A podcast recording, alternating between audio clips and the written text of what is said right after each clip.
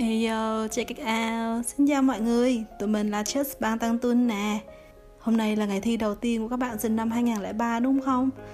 Mình hy vọng các bạn đã thi thật là tốt và những bài thi tiếp theo sẽ càng tốt hơn nữa nha.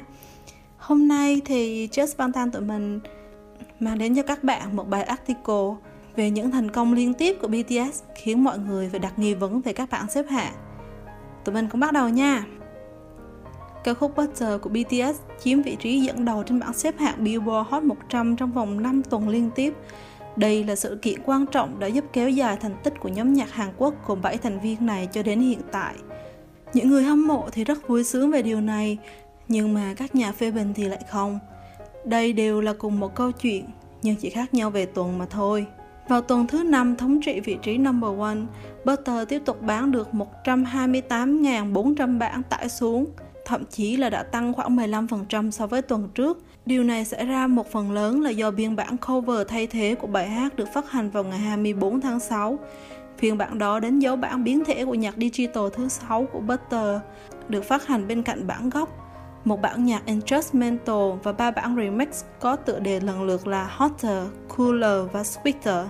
Butter hiện tại là ca khúc đầu tiên bán được hơn 100.000 bản trong mỗi tuần, kể từ tuần đầu giữ thứ hạng đầu tiên kể từ khi bài hát Shape of You của Ed Sheeran ra mắt vào tháng 3 năm 2017. Ca khúc mang phong cách disco pop này đồng thời cũng nhảy cóc từ vị trí thứ 24 lên vị trí 12 trên bảng xếp hạng Streaming Songs với hơn 12,4 triệu lượt stream từ Mỹ và từ thứ hạng số 25 vượt lên thành số thứ tự 22 trên bảng xếp hạng Radio Songs với 27,6 triệu lượt nghe trên radio. Đối với YouTuber kim nhà phê bình Mark Gronding, người đã chỉ trích bởi BTS Army vì một video Billboard Breakdown mà anh đã đăng vào thứ ba, thì hai điểm cuối cùng là có thể bỏ qua được. Trong video ấy, Gronding chỉ ra lượt bán ra khổng lồ về mặt digital của Butter như là một bằng chứng xác đáng cho việc bảng xếp hạng này đã không còn trong sạch được nữa. Ông ta nói như sau, chúng ta hiện tại đều đang thực sự nâng đỡ sự nổi tiếng của một ban nhạc và đưa họ đến gần hơn với công chúng. Thì công ty đã bỏ ra và thuyết phục người hâm mộ của họ mua rất nhiều bản trong cùng một bài hát ư? Grodin đã đặt ra câu hỏi. Tôi không biết nữa. Đối với cá nhân tôi, điều này bắt đầu trở nên có chút đáng buồn. Ông cũng nói thêm Grodin đã tiếp tục cuộc tranh luận đó của anh trên Twitter anh gọi chiến lược mua bán của Army là cực kỳ nực cười bởi lẽ nó đặt quá nhiều sức nặng lên bảng xếp hạng Hot 100, một hệ thống mà hiện tại đã lệch lạc một cách thê thảm và đã để lộ rất nhiều khuyết điểm kể từ khi bắt đầu xuất hiện. Thế mà vẫn được tổ chức với vai trò như một vị trọng tài siêu việt của công chúng khi nó có rất nhiều lỗ hỏng trong suốt lịch sử của bảng xếp hạng này. Ông tiếp tục bày tỏ quan điểm rằng nó cũng là một chiến thuật trong ngành với cái bề ngoài đẹp đẽ để mà nâng số lượng bán ra trong ngành công nghiệp âm nhạc mà thôi. Các bạn có được tốc độ rất nhanh trong những ngày đầu bán ra, khiến cho bài hát ấy cực kỳ phổ biến đối với công chúng và cho rằng nó nhất định phải trở nên nổi tiếng. Thậm chí khi nó cũng chỉ là một bản đóng thế tạm thời mà thôi. Đây là tuần thứ năm mà BTS làm việc đó đấy. Cái câu sau cùng đó bỗng trở nên thật là buồn cười bởi nó đã vô tình để lộ ra những việc mà các nhà phê bình đã làm để hủy hoại thành công của BTS. Khi mà ca khúc Butter và ca khúc Dynamite ra mắt từ mùa hè năm ngoái đã được debut ở vị trí number one của bảng xếp hạng Hot 100, những người phản đối đã tranh cãi ồn ào nhằm mục đích hủy đi giá trị của những chiến thắng ấy. Họ tranh cãi rằng những lần đạt được number one ấy đều là sự bất hợp pháp vì sự mua bán hàng loạt hay họ cũng dự đoán thành tích của nhóm trên bảng xếp hạng sẽ rơi tự do trong tuần tới. Nhưng sự thật là, có rất nhiều bài hát đã được debut ở vị trí number one với sự giúp đỡ của việc mua bán hàng hóa và vé. Điều này Billboard không còn tính trong bảng xếp hạng Hot 100 nữa rồi và đã tụt xuống vài chục vị trí vào tuần thứ hai ngay sau đó. Những bài hát đã đạt được number one trong vòng một tuần và nhanh chóng rớt hạng thì đều rất mơ hồ.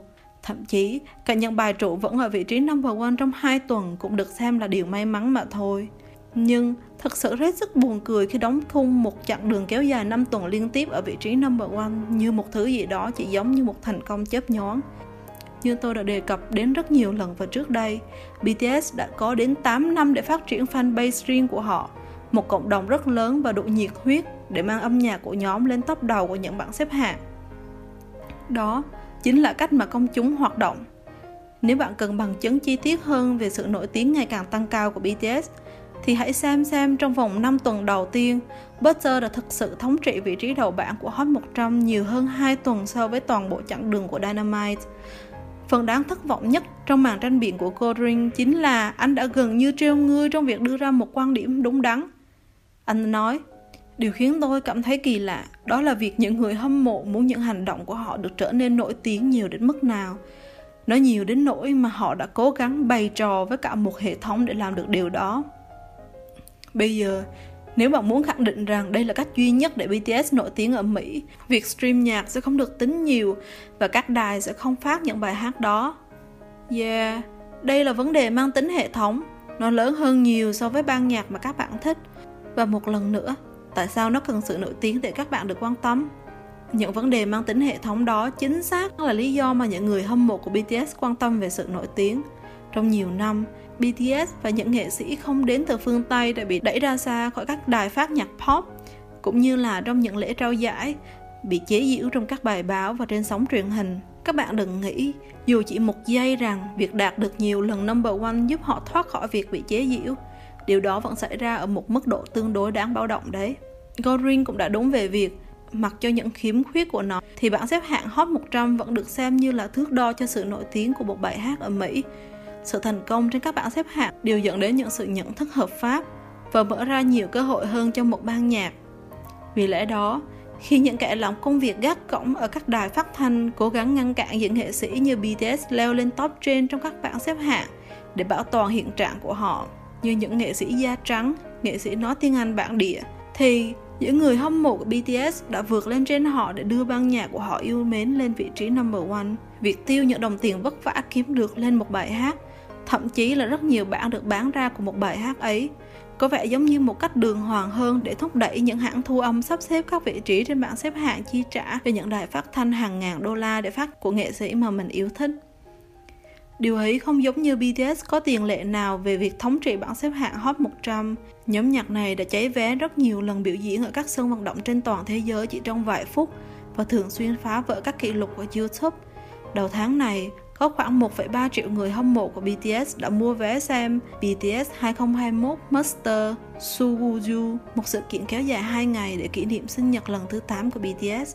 BTS là một trong những hiện tượng lớn nhất trên hành tinh này.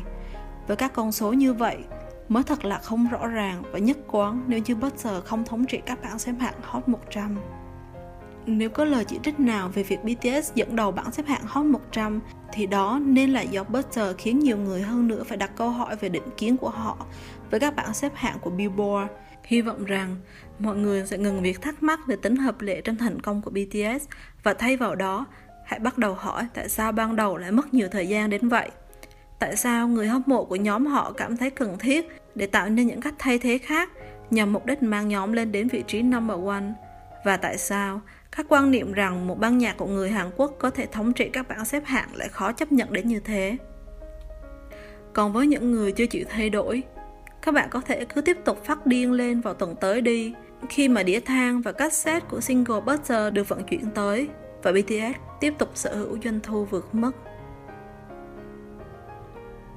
Vậy đó là bài article ngày hôm nay. Mọi người nghe xong mọi người cảm thấy như thế nào về việc này? Mình hy vọng sẽ nghe được sự góp ý của các bạn để podcast ngày càng tốt hơn. Mình cũng chúc các bạn sĩ tử ngày mai thi tốt nhé. Và chúc mọi điều sẽ đến với bạn, với các bạn thật là như ý. Cheers bằng tạm biệt các bạn.